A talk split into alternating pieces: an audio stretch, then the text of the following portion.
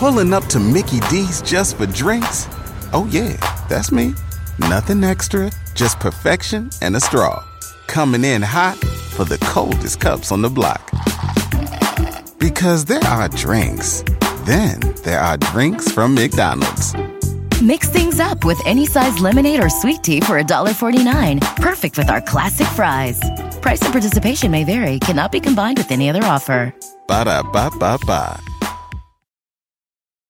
In a fast paced world, every day brings new challenges and new opportunities. At Strayer University, we know a thing or two about getting and staying ahead of change. For over 130 years, we've been providing students like you with innovative tools and customized support so you can find your way forward and always keep striving. Visit strayer.edu to learn more. Strayer University is certified to operate in Virginia by SCHEV and has many campuses, including at 2121 15th Street North in Arlington, Virginia. Brett here. Before we get to the show, quick heads up.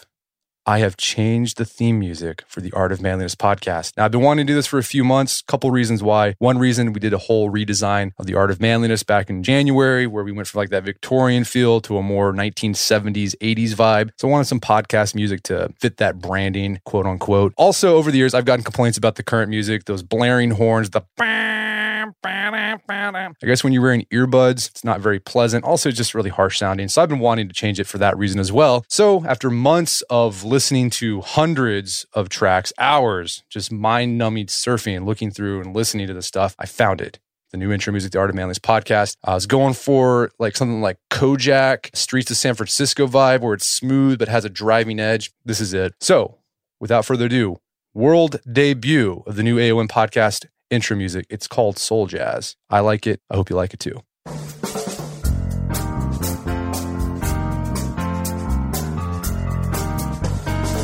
Brett McKay here, and welcome to another edition of the Art of Manliness podcast. Now, when you ask people about their schedules, they'll typically tell you about how they're very busy and don't have enough time for sleep or for leisure activities. Yet, when they're actually asked to track their time, it turns out they work less and sleep more than they realize. My guest today studied and dug into this disparity. Her name is Laura Vanderkam, and she's the author of several books on the personal use of time, including the focus of our discussion today. It's called Off the Clock Feel Less Busy While Getting More Done. Today on the show, Laura and I discuss why there's a gap between how busy people think they are are versus how busy they actually are. We then unpack what the people who don't feel oppressed by the phantom of busyness do differently than those who do, why time goes by faster when you're older than it did when you were young, and how you can still slow down time as an adult. We talk about how what you really want are more memories, not more time, and how to find more adventure in your ordinary life. We end enter conversation discussing how tracking your time can create a more memorable life, why you need to create open spaces in your schedule, and the one tactic you can begin doing this week to start making more of your time. After the show's over, check out our show notes at aom.is slash off the clock. Laura joins me now via clearcast.io.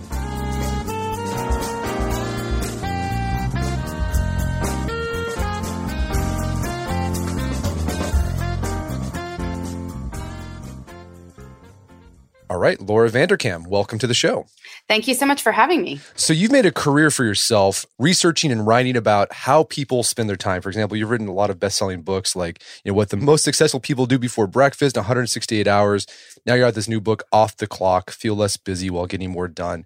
How did you end up doing what you're doing, like researching and writing about how people spend their time? Well, it's been a long time in, in coming in. I it was not a straightforward story of like I knew growing up I wanted to write about time, but I did realize something that seems you know obvious in retrospect, but at the time was profound and has sort of shaped all my writing on it, which is that we all have the same amount of time. Like I find this such an incredible thing. You know, some people have more money or more naturally talented at whatever else than the rest of us may be, but we all have the same amount of time.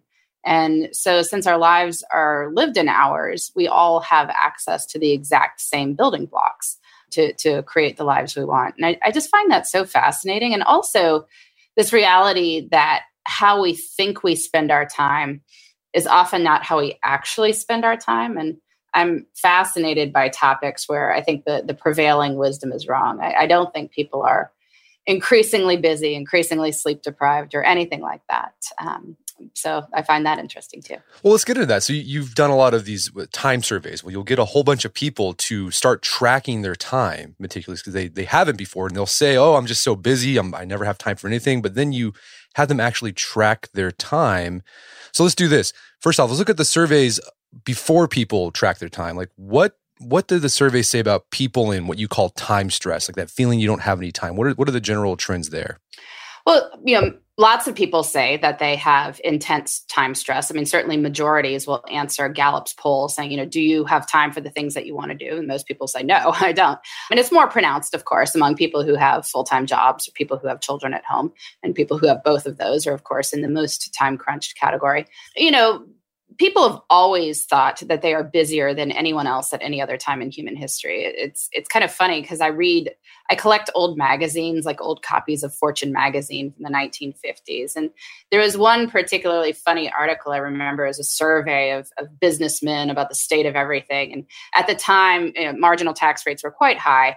And and so the question the policy question out there was like well if if tax rates are lower will people work more and the businessmen were like, well, we'd like lower taxes, but how could we possibly be working more? You know, it doesn't even seem, uh, you know, that there are more hours we could be working more, uh, you know. So, of course, now people would say the same thing too that how could I possibly be working anymore? so people have kind of always felt that way. So, but there's a difference between feeling like you don't have enough time and actually not having time. So, what are these time diary studies that you've done? What do they say about how people are actually spending their time? Yeah, so I first came across this idea of a time diary study when I came across the American Time Use Survey, which is this fantastic study that the Bureau of Labor Statistics does annually, where they call up thousands of Americans rolling over the whole year, so any day of the year, and they basically ask you to talk through yesterday. So there's no question like what's a typical day? What does a normal day in your life look like or how much did you how much do you sleep on a typical night or any question like that that can be very misleading. They just have you talk through yesterday. And then they average all these things and they get a picture of American life. And I was looking at the survey for the first time a couple of years ago and I'm like, wait, you mean the average American sleeps more than eight hours a day? And in fact, that's true. You know, when you actually have people recount yesterday as opposed to some day that we've got stuck in our minds as a typical day. And so, you know, I found this utterly fascinating. So I've decided to start doing my own time diary studies. So for several of my books, I've recruited big numbers of people to track their time, either for a day or a week, depending on the methodology I was doing, and then to answer questions about their lives. And you know, you find some fascinating things. There's there's quite a gap between per- perception of where the time goes and reality. Certainly on aspects of how much we sleep, how much we work, how much time we devote to things like housework, how much free time we have, all those kinds of things. Well, let's talk about those discrepancies. So, like, what like when you people at when you ask people before you do the survey, like what you know, how on average, how often, how many hours a week do you work? What do they say? Or like when they say, oh, how many on average, how many hours of sleep do you get at night? What do they say? And then what are the actual results typically? Yeah, I've definitely had people say, oh, you know, I work about 60 hours a week. And then I have them track their time and it's like 42. And, now the 42 is a very long week, by the way. I mean, because that's besides lunch, you know, breaks you take during the day, or if you, you know, come in late because of traffic jam or you have to jet out early for a, a dentist appointment or something, you know. So 42 hours is, is quite a long work week. It's also not 60. But what's happening is that we tend to remember our longest days or our longest weeks as typical. And I'm sure that person has, in fact, worked 60 hours at some point during their life of a week, but, or that they've worked 12 hours on some day. And so they're remembering that day and multiplying by five. But it's probably not typical. Same thing with, with sleep. We tend to do in the opposite direction. We tend to remember our worst nights as typical, largely because it really stinks not to sleep. I mean, you know, we all know that. So, so negative things tend to stand out in the mind. But when you have people track the, the whole of their time, you get different results. So I, I had for one of my books a couple years ago, and I was looking particularly at women who had big jobs and also had kids. Um, so, you know, working mothers, there's definitely the story out here of like, oh, you know, you never sleep, right? There's a quote of like, these people talk about sleep the way a, a starving man talks about food. And yet I found that 90% of the people I studied averaged at least seven hours a day over the course of the week you know, so that's pretty good. It is really good. And there's been also some other interesting things that come out of this. Like, you know, a lot of people, there's like all these alarmist things going on that people aren't spending enough time with their kids today because they're so busy with work and other activities. But surveys show that people actually spend more time with their kids now than parents did in the 1950s or 60s when it was supposed to be sort of like when that was the age when parents did lots of stuff with kids. Yeah, it turns out they really didn't. I mean, I don't know.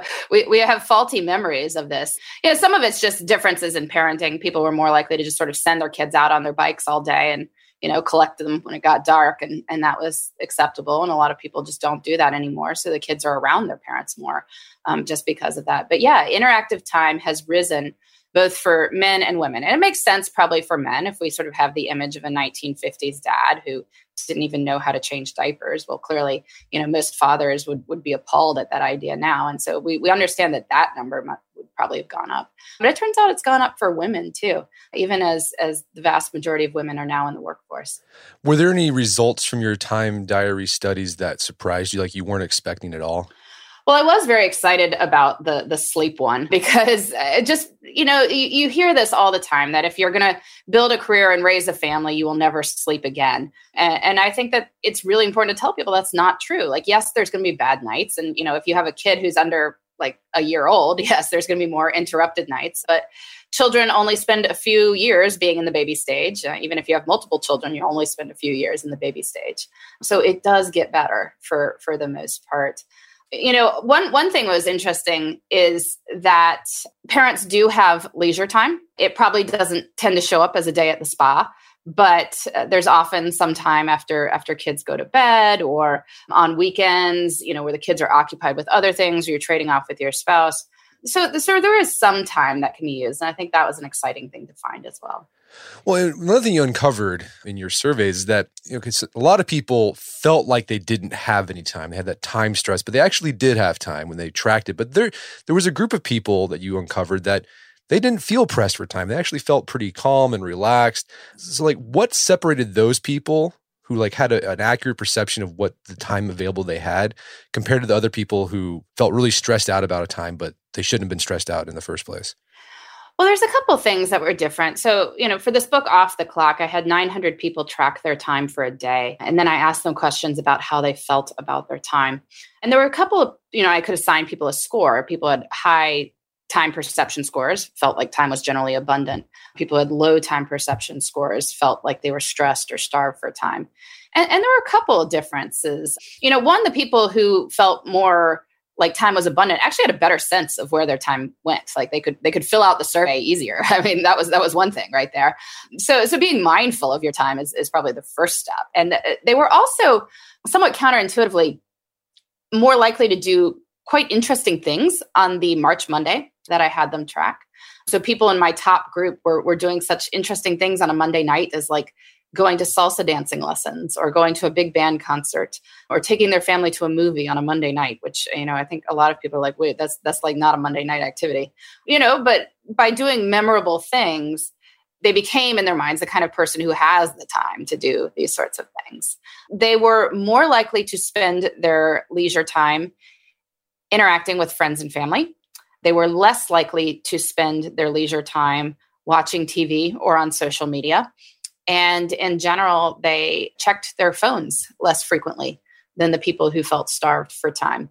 And it's certainly not like they were they were monks about it. Like I mean, everyone was checking at least hourly. So like you know, not to claim that people were those sort of magical sorts who managed to check their phones once a day.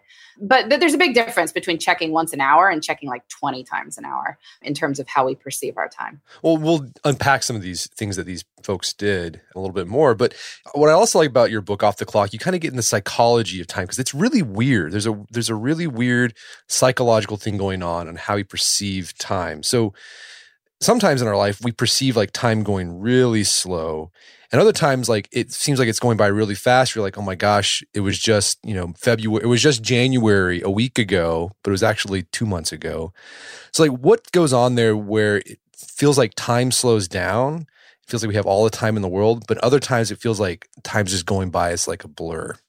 Yeah, well, it's interesting because there's slow good and there's slow bad.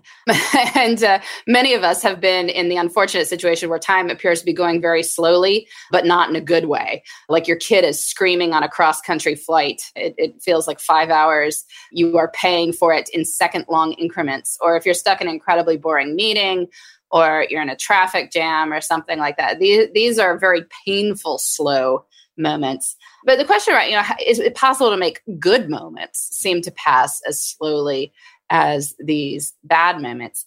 And on one level, no. But there are certain interesting things, as you said, with with time perception. And one is that the more memories we have of any given unit of time, the longer it seems. So for most people, for instance, the the four years of high school or the four years of college seem actually quite a bit longer than the previous four years of your life because you had more memories of, of those times. Uh, you know, what makes a memory? Well, doing something for the first time or something being very emotionally intense. And, and we go through a lot more of those sort of emotionally intense experiences as, as young people when we're kind of figuring out the world. Uh, or even just if you think about, you know, going on a vacation somewhere exotic, like the first day, it feels incredibly long. And what's going on is it's all new and your brain has absolutely no idea what it's going to need to remember in the future. So it's remembering all of it uh, and and that makes time seem more vast.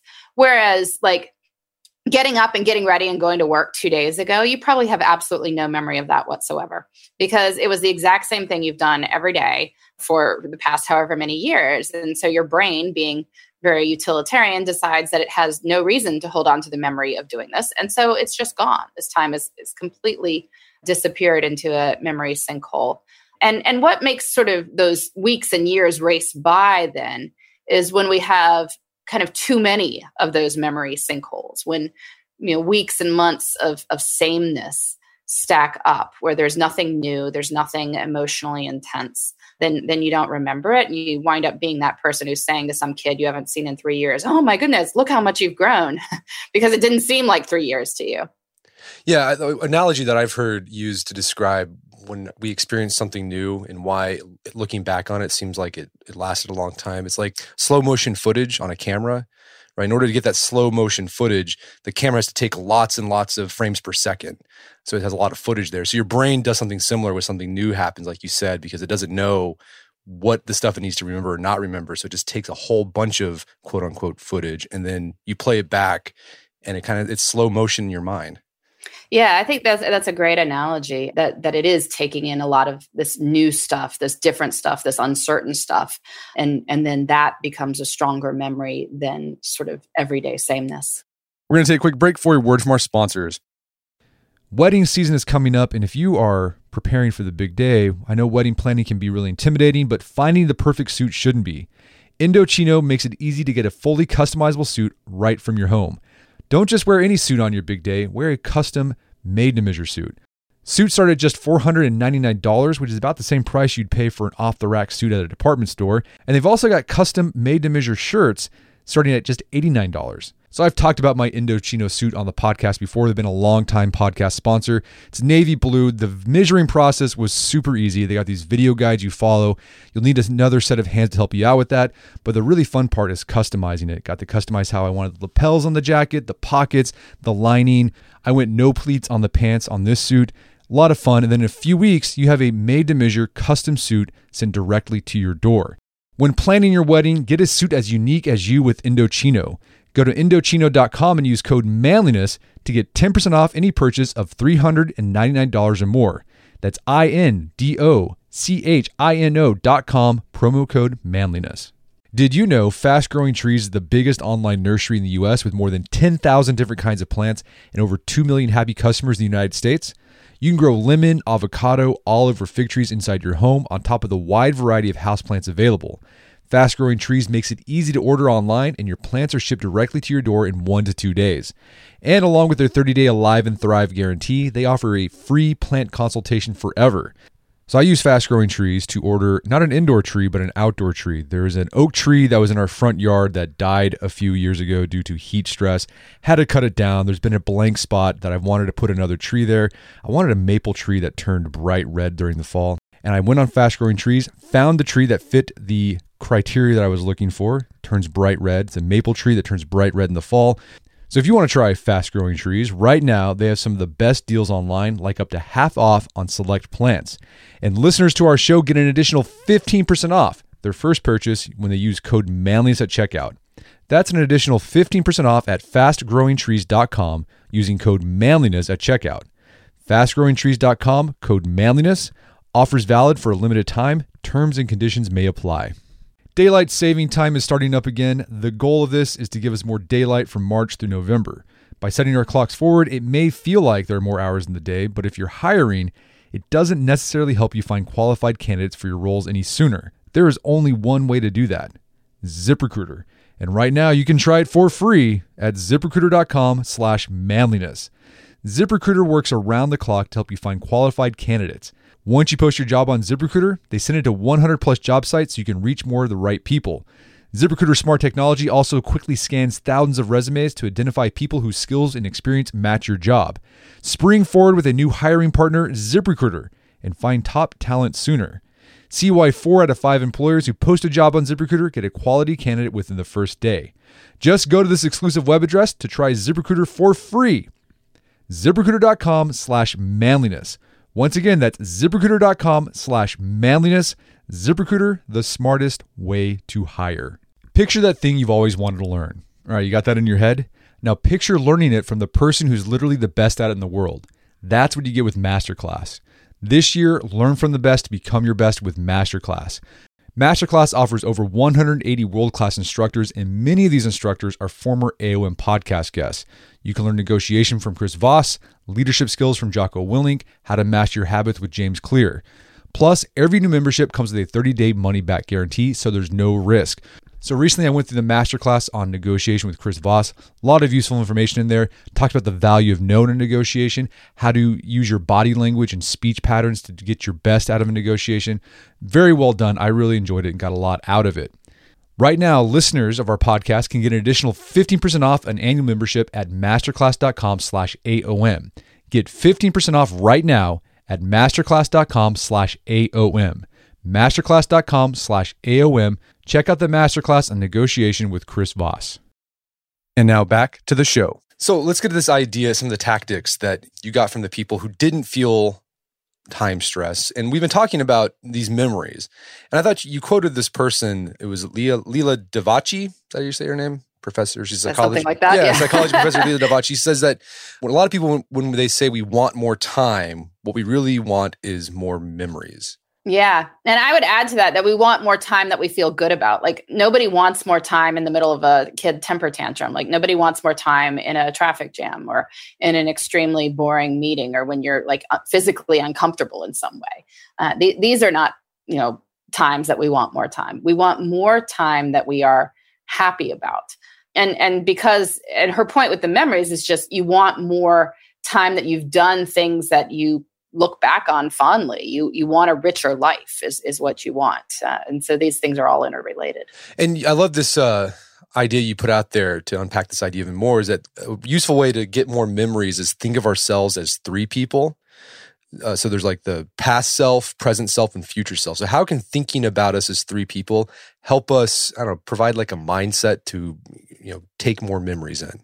Yeah, well, if you think about where your kind of mental script is going, we're, we're all carrying on some sort of conversation in our brains constantly. If you ever pause and think about what you are thinking about in any given moment, you're either where you are now in the present, or you are looking forward to the future, or you are thinking about something that happened in the past.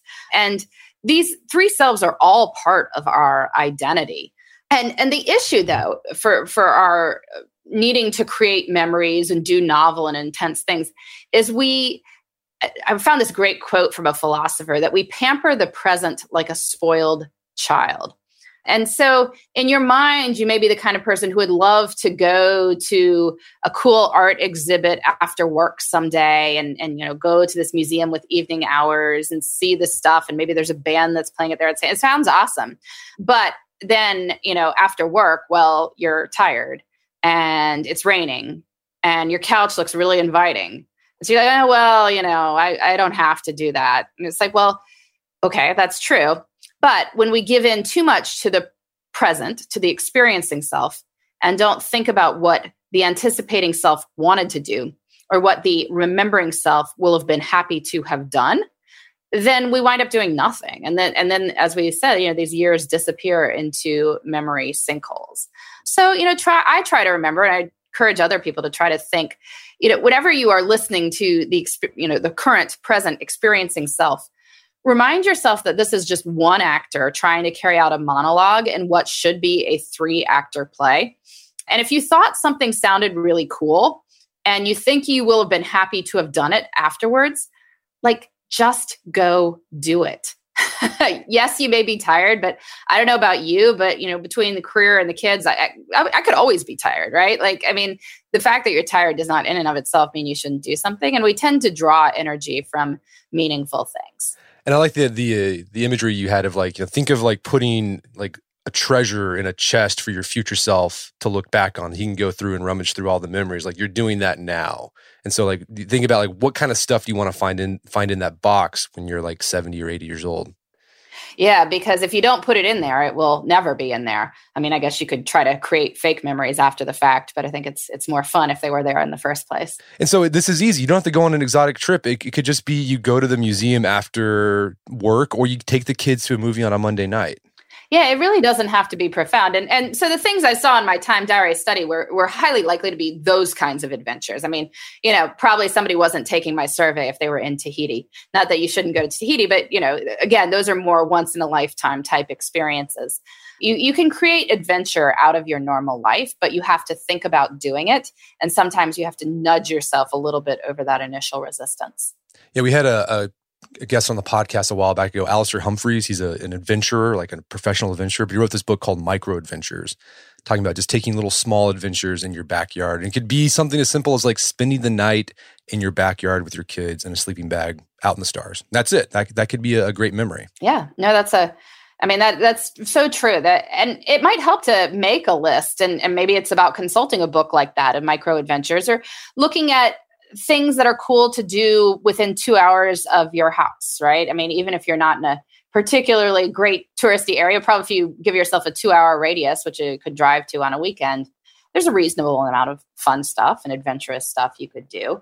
Uh, and, you know, ask your kids, ask your partner what you'd like, what they'd like to do. And you can start pulling things off this list and attempt to create you know little adventures in your life maybe daily doesn't work but you know twice a week probably could yeah, definitely. So let's talk about this idea of being mindful of your time. So I imagine that just involves tracking your time. Is that is that all it is to become mindful of your time? Just tracking it, sort of like tracking your food or tracking your money. Well, I certainly recommend tracking your time. I mean, there's other ways you can start, sort of reflect on your day and look forward to your next day without really filling out a spreadsheet, which is what I do. But I'm a huge fan of time tracking. I've actually been tracking my time continuously for about four years now, which I know makes me sound like just a ton of fun. But it's so, it, it's partly about having these cemented memories for me because I have spreadsheets outlining how I spent the 168 hours of every week since April 2015. And if I pull up one of those spreadsheets and look at a day, I say, oh, yeah, that. And, and then the memory is there. Whereas, you know, I think most of us just thinking about it, like, what did you do on July 16, 2017? Well, I'm guessing you have no clue. I mean, if you got married or one of your kids was born on that day, you do, but but for most of us, we we don't. And and so my time tracking has really helped with that. So I'm mindful of my time as it's going because I'm recording it, so I'm accountable for it. And then I'm mindful of it in the past because I can look back on these spreadsheets and see where it has gone. So, I mean, I can see tracking being easy when you're like tracking like work time or like here's kid time. But like, what about those like moments where you're just like, you know, you're passing through the kitchen and you pick up the the dumb magazine you get and you flip through a few pages. Like, how do you track that that small stuff like that? Well, the honest truth is it's hard to to capture all of that. And and so my system is certainly not perfect. I know some people attempt to get everything, but it, it can be very, very difficult. And, and you want to make sure that you're achieving a right balance between capturing stuff and being able to actually complete a log. So I track in half hour blocks. My spreadsheet has the days of the week across the top running from Monday to Sunday and then half hour blocks going down the left-hand side from 5 a.m. to 4:30 a.m. And I just I check in like 3 to 4 times a day and write what I've done since the last time. So no, it's not going to be perfect. I think it's about 90% there. It's not going to capture if I'm paging through a magazine, but it will, you know, I I try to put slashes through to say what stuff is. Like it might be, you know, laundry slash read slash kids. Like that will be an entry for for what I was spending half an hour doing. Because the point again is not to create a perfect pie chart with mutually exclusive and comprehensively exhaustive categories. It's more can you get a good picture of your life? And and the thing with my time logs it's close enough. I can see, you know, I'm probably working more like 35 to 40 hours a week, not 50 to 60 in general. I can see that in general, I sleep somewhere between seven and seven and a half hours a day. I can see I spend about an hour a day in the car. I can see I spend about an hour a day reading. I see I spend on average about half an hour a day exercising. So, you know, these are these are the things that I get the parameters of my life over time. Well, this leads to another point you make in the book about another way to free up more time or make make it feel like you have more time is like don't try to over optimize your life and act and sometimes you just got to accept, you know, good enough and that's okay. I'm a big fan of good enough. like, you know, per- perfect is definitely overrated. So, another thing you found with these folks who didn't feel pressed for time is they had a lot of open space, and you found on their calendar, they had a lot of open space on their calendar. And some of these people, like, were incredibly busy. There's, you know, high power CEOs but you, you, when you emailed them or called them and asked for a meeting they're just like oh yeah just come anytime whatever works for you and that's kind of you're like wait a minute these people their calendar should be just be booked nonstop but that wasn't the case yeah i think we have most of us are walking around with this story kind of unquestioned that the more important you are the busier you are you know like being busy is a sign that you are important and while it while it makes sense because people who are important have a big demand for their time. That's why they're important, right? These things follow. It doesn't follow that they naturally pack every minute of their day. And I found that many of these people use the power they have over their time to consciously leave open space you know, for a couple of reasons. I mean, one, one, it's practical. Like, you know, if you picture yourself having meetings stacked up every half hour through the day and one runs over, which it inevitably will because something will happen, the person will be late, you'll get into an argument about something and have to keep going with it. Like, the rest of the day is just messed up. It falls over like dominoes. And, and whereas if you have open space, you can get caught up. But it's also about being, you know, able to seize opportunity. Like, if you're having a really good conversation with someone and coming up with great ideas, it's really awesome to be able to stick with it and not have to be like, yeah, I got to go, you know, racing off to this other meeting that's, I don't know, about something like office fridge policies or something pointless. But, but this is what people do when things are scheduled on their calendar for a certain time. They naturally wind up rising up the hierarchy of importance, even if they're not important at all. So I think, you know, people who are smart about their time are very, very careful about that. And it's hard to keep open space. Like if people are asking for your time, a it's flattering. Like b you might want to talk to them eh, you know and c like you you say well i'm free like i should. But it's you know open space is not nothing. Open space is often where people get their best ideas. It's where they deal with whatever is most pressing in the moment. It is where they get ready for for future crises that might happen it's where they invest in the relationships, particularly at work, uh, in those open spaces. So, open space is productive, and and any given meeting isn't necessarily. So I imagine the way you avoid, uh, you say, so here's what I, I imagine is happening. You track your time, you can see opportunities where you can create open space in your calendar because you realize, well, I'm not really doing much from this hour to this hour, so I can leave that open. But the the trick to keeping it white, that space white, is like just telling people, sorry, got something going on at that time. Can't do it then if they want to do something at that time. Yeah, that's, I mean, that's certainly one thing you can say. Uh, you know, I think it's, people need to get more comfortable with not doing stuff and and saying this isn't the best use of my time and that may not be the phrase you use to someone you may suggest they do something else or say well you know we could probably you know take this in a five minute phone call as opposed to a 60 minute meeting but in general in life I, I encourage people when when somebody asks you to do something and you're asked to do it in the future your question should not be like am i free at that day in the future? Because that's the wrong question. Like the, the best question to ask yourself before you say yes is would i do this thing tomorrow? Because we understand the opportunity cost for tomorrow in a way that we just can't see for the future. Like we understand how much we have going on. We understand how we'll feel for tomorrow. So you know if you say yes for tomorrow like you'd cancel things in your schedule you'd move stuff around to take on whatever somebody's asking you to do in the future then you'll be excited in the future too. So you should definitely say yes. But you know, if you would have no qualms about saying no to this thing for tomorrow, then then probably you should say no to it in the future as well. Yeah, that tip that took me like I learned that on my own. It took a while because like I would make these commitments that were months out. I'm like, oh yeah, not a problem. And then the thing finally came, like a speaking engagement or something. But then like my life was just crazy. Then I'm like, oh my gosh, why did I say yes to this thing? I don't can't believe I did this. So yeah, that advice. If if of being thinking about if I were to do this tomorrow, would I say yes? And typically the answer is no. yeah, just, this fallacy. We're like, oh, it'll never be July. I mean, right. yes, it will be. It will be July, and you'll be the same person you are now. So you also talk about people who don't feel pressed for time is that they invest their time in people. This is sort of like similar to the idea that with your money, the way you can get the most out of your money is if you spend it in experiences. So I imagine is the same thing holds true for time. Uh, pretty much, investing in our relationships is one of the best ways we can spend time, both in in terms of feeling like we have more time and feeling more relaxed about time and being happier about our time. And what happens if like those relationships starts draining you? Like then like it starts feeling slow and like these are not good memories? Well then then that's probably not the right relationship um, to be investing that time in. And, and you know, here's the hard truth is we do have to be choosy about these things. Time is in, you know, in time is finite. The expectations are, are, probably infinite. I mean there are a lot of people in this world. You can't be close friends with all of them. But if some relationship is energizing to you then it is definitely worth investing more in that even if it's not terribly convenient.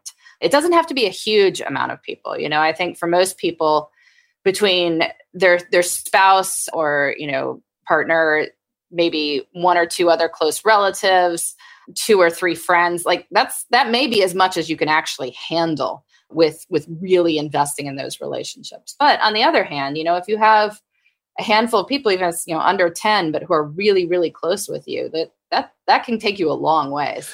So we've been talking a lot of different tactics and things you can use, mindsets you can use to feel like you have more time. But like, is there like one thing you think someone can start doing today that will provide a lot of you know ROI and that in feeling like they have more off the clock time?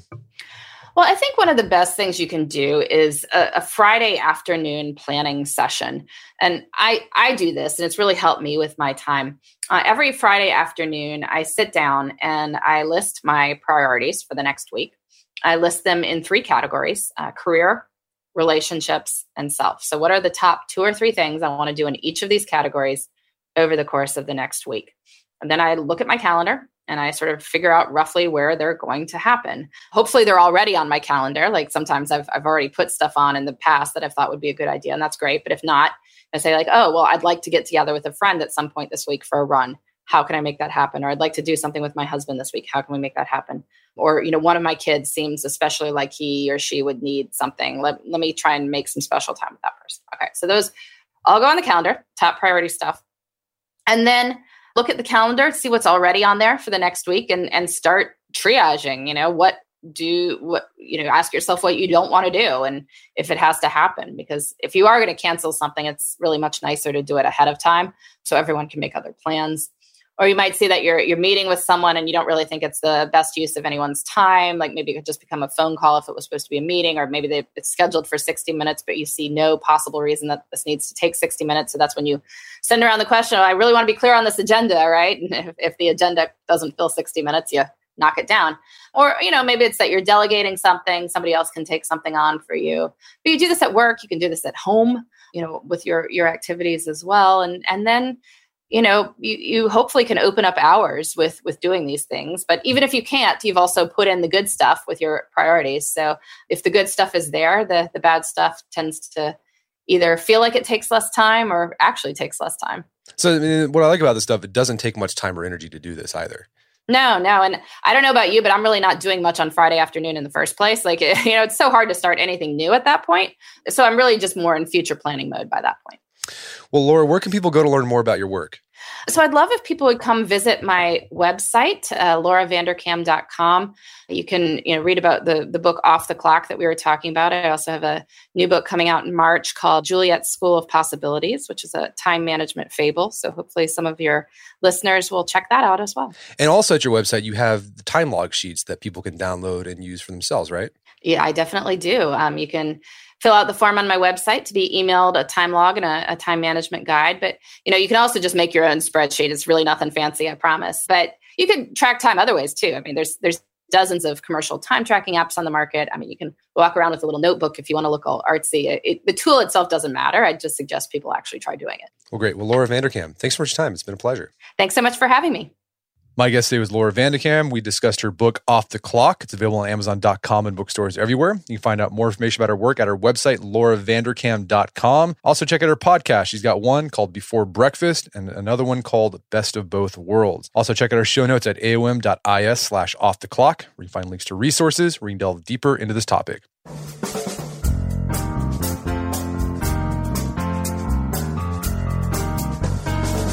Well, that wraps up another edition of the AOM podcast. Check out our website at artofmanliness.com where you can find all of our podcast archives. We got 490 there plus there. Also, thousands of articles on just about anything personal finances, fitness, how to be a better husband, better father, you name it, we've got it. And if you haven't done so already, I'd appreciate if you take one minute to give us a review on iTunes or Stitcher. It helps out a lot. And if you've done that already, thank you. Please consider sharing the show with a friend or family member who you would think would get something out of it. As always, thank you for the continued support. And until next time, this is Brett McKay reminding you not only listen to the AOM podcast, but put what you've heard into action. And one last thing before we go, we have an enrollment going on right now for strenuouslife.co. Strenuous Life is an online platform that we created to help you put into action all the things we've been writing about in Art of Manliness for the past 11 years and talking about on the podcast. We've got badges, we've got accountability for physical fitness, good deeds, and you get weekly challenges every single week. They're going to push you outside of your comfort zone. Enrollment closes April 4th. It's Thursday, or when we fill the three classes that we have enrolling this year. So it's whichever one comes first. So if you want to sign up early because they usually fill pretty fast, so head to strenuouslife.co if you want to get on in this enrollment. If you don't, you're not ready yet, make sure to put your email on the waiting list so you can find out when our next enrollment opens up. Probably going to be in another three months. So strenuouslife.co, check it out. I hope to see you there.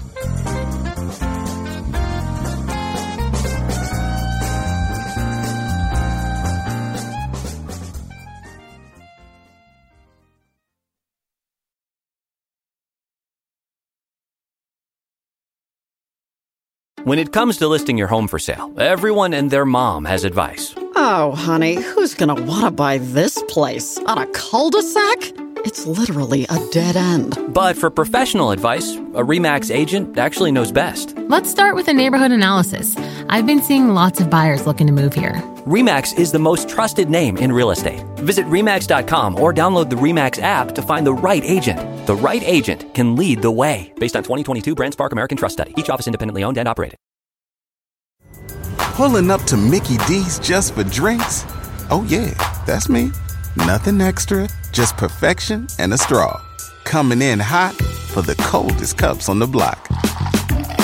Because there are drinks, then there are drinks from McDonald's. Mix things up with any size lemonade or sweet tea for $1.49. Perfect with our classic fries. Price and participation may vary, cannot be combined with any other offer. Ba da ba ba ba.